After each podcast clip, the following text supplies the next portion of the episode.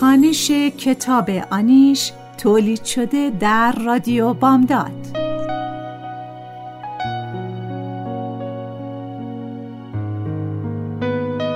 نویسنده فریبا منتظر ظهور.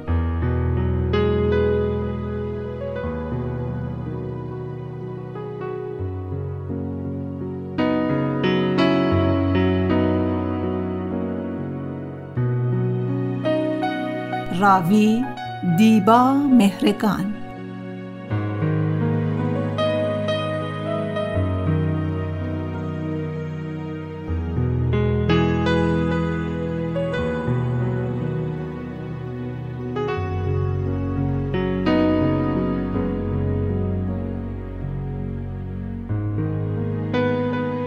تهیه کننده نوشی حسینی.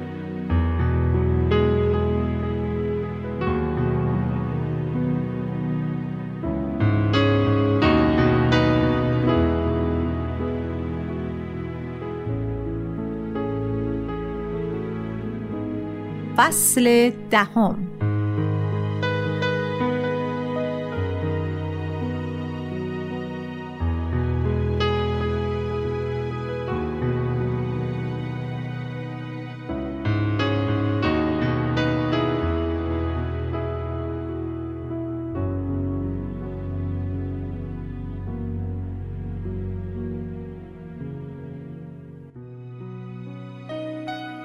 خانم نویدی در را باز می کند می پرسد معامله انجام شد؟ جعبه شیرینی را دستش می دهم دختر و پسرش روی مبل نشسته اند و تلویزیون تماشا می کنند با دیدن من و پدرشان بلند می شوند و بعد از سلام و احوال پرسی باز هم مشغول تماشای تلویزیون می شوند. خانم نویدی کت آقای نویدی را از دستش می گیرد. آقای نویدی آرام و بی عجله به اتاق می رود و با شلوار راحتی بر می گردد. دوباره آرام به دستشویی می رود و با جوراب شسته شده اش بیرون می آید و آن را روی دستگیری در اتاق آویزان می کند. خانم نویدی با سینی چای تو می آید و همه دور هم می نشینیم و آقای نویدی تعریف می کند که چطور با سرهنگ و بنگاهی چانه زدم. خانم نویدی و بچه ها با دقت گوش می کنند. خانم نویدی بلند می شود و به دخترش می گوید سفره را پهن کند. بچه ها سر شام درباره سفر حرف می زنند و اینکه پدر و مادرشان اهل سفر نیستند. خانم نویدی با دوستانش سوریه و مشهد رفته است اما آقای نویدی اصلا حال حوصله سفر ندارد. بچه ها دلشان سفر شمال و اصفهان و شیراز می‌خواهد. پسرش که دانشجوی عمران است می‌گوید از شانس بعد درست همینجا قبول شدم. دوستام هم تبریز و چه می‌دونم همدان و اصفهان قبول شدن ما دوباره همینجا قبول شدیم. دخترش در پیش دانشگاهی رشته تجربه می‌خواند و در مورد رادیولوژی می‌پرسد. ببخشید چند سال طول می‌کشه حقوقش چطوره راضی هستین؟ صورتش شبیه پدرش است. می‌گوید عاشق رشته دندان پزشکی دانشگاه تبریز است و نمی‌تواند تصور کند رشته دیگری قبول شود و هر رشته دیگری قبول هم بشود نمی رود. خانم نویدی سعی می کند به دخترش بقبولاند داروسازی هم بد نیست اما او زیر بار نمی رود. مادر انگار دخترش واقعا داروسازی قبول شده باشد از من می‌خواهد که متقاعدش کنم. پسرش می‌گوید وقتی درسم تموم بشه میرم تهران کار کنم. فکر می‌کنید بتونم کار پیدا کنم؟ بله شاید پیدا کنید. خانم نویدی وارد بحث می شود. فکر می‌کنه تهران حلوا پخش می‌کنن. بیا. اگه خوب بود که پروین خانم نمیمد اینجا کار کنه. تو تهران بیکاری پسر. می‌پرسم چرا همینجا سر کار نمیرید؟ پسر می‌گوید اینجا مگه چی می‌سازن؟ چهار تا خونه همین. می‌خوام ببینم چه جوری برج می‌سازن یا چه می‌دونم بیمارستان کارخونه رو اینا رو می‌خوام از نزدیک ببینم. عمران که فقط همین چهار تا خونه ساده نیست. پسرای دوستامون همه رفتن خارج. اون وقت این پدر مادر ما نمی‌ذارن دو قدم دورتر بریم. آقای نویدی دلچرکین از حرفای پسر می‌گوید وقتی رفتی سرت به سنگ می‌خوره و برمیگردی پسر جون. من دیگه بچه نیستم اینو نمی‌خواین قبول کنین خانم نویدی می‌گوید پروین جون گاهی این پهلوی من درد می‌گیره. تو می‌دونی از چیه؟ هر وقت دوست داشتید بیاین بیمارستان. به دکتر متخصص معرفیتون می‌کنم تا معاینه بشین. من پزشک نیستم. میترسم یه نظری بدم که درست نباشه. اما ممکنه یا از کلیه یا کبدتون باشه. نویدی می‌گوید؟ دکتری که معرفی می‌کنین خانومه؟ نه مرده. وای نه پروین جون. اگه بمیرم من پیش دکتر مرد نمیرم. هنوز بیابرو نشدم. پسرش می‌گوید؟ می‌بینی؟ الان یه سال پهلوش درد می‌کنه و نمیره دکتر میگه دکتر مرد نمیرم آقای نویدی با کاسه پر از گلابی که از درخت حیات چیده تو می آید. کاسه را زیر شیر آب می گیرد و چند بار پر و خالی می کند. آن را روی میز می گذارد و تعارف می کند تا بردارم. گلابی کوچک رسیده و زرد رنگی را بر می دارم. آبدار و شیرین است. قول می دهم اگر پزشک خانم متخصص پیدا کردم بهشان خبر بدهم.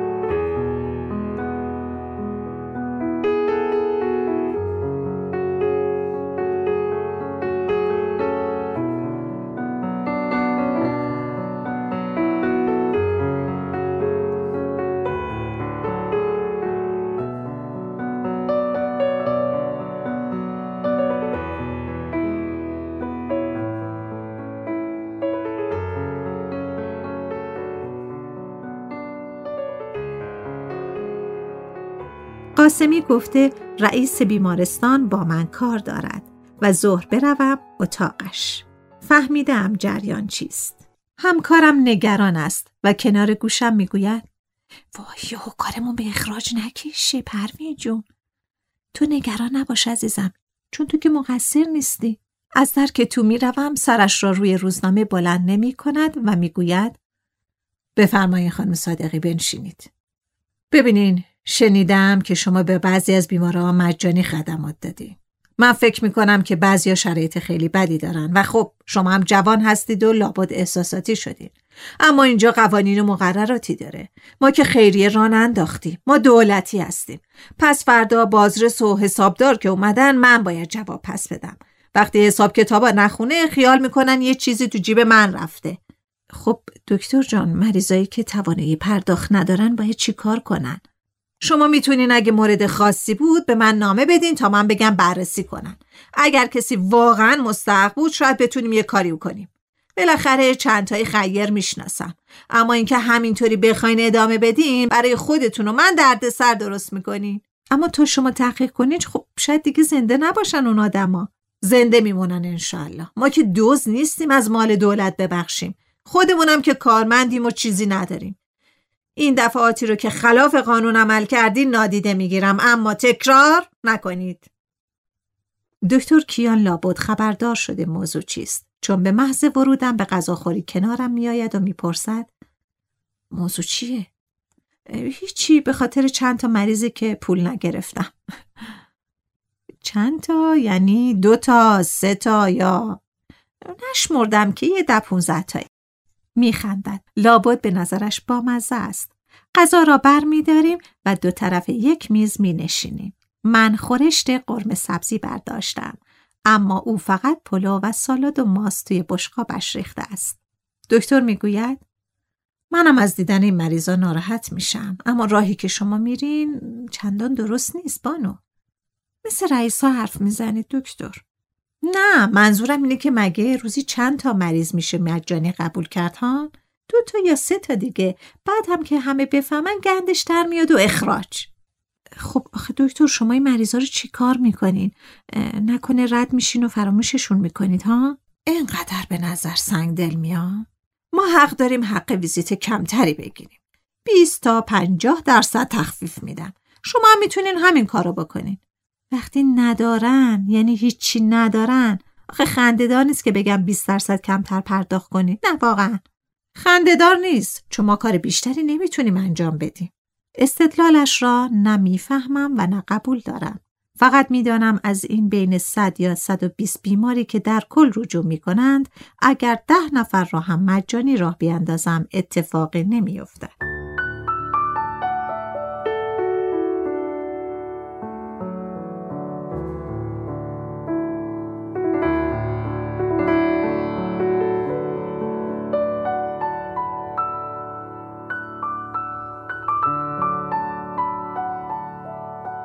امروز بعد از ظهر قرار است آیدا بیاید و به درسهایش برسم. تمام مدتی که اینجا زندگی می کنم مهمترین مهمان من آیدا بوده. خانم و آقای نویدی یک بار نیم ساعتی آمدند و نصیحتم کردند که مراقب باشم، کسی را خانه راه ندهم، با همسایه ها حرف نزنم، تنها توی شهر و بازار نگردم و آرایش نکنم. سرآخر هم از مردی حرف زدن که زنش فوت کرده و با یک بچه تنها مانده و دنبال دختر نجیب می گردد.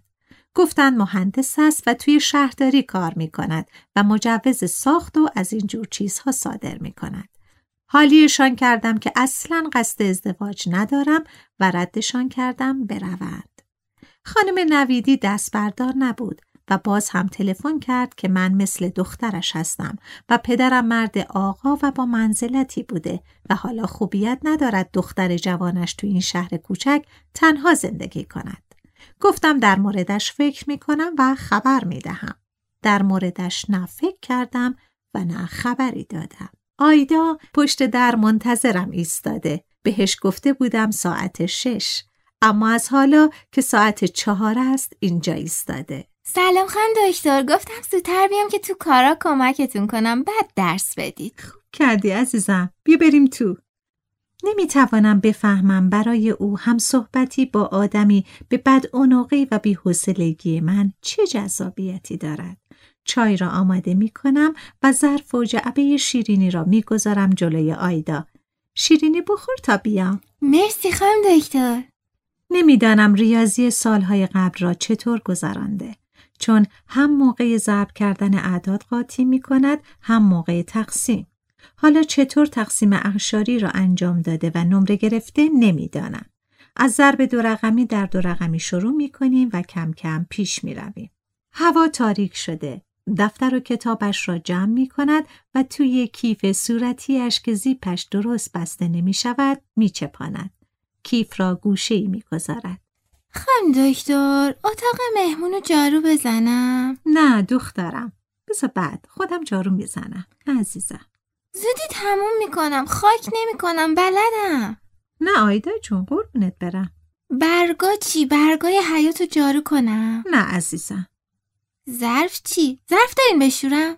چیزی شده؟ آخه راستش سرش را پایین می اندازد. نمی‌فهمم توی سرش چه میگذرد. آخه شما به من درس میدین. منم باید برای شما کاری بکنم. تو خیلی کارا می‌کنی. تو دوست خوب منی. تنها دوست منی عزیزم. چشمهاش روشنتر می شود. لبخند می‌زند. خودش را بالا می کشد.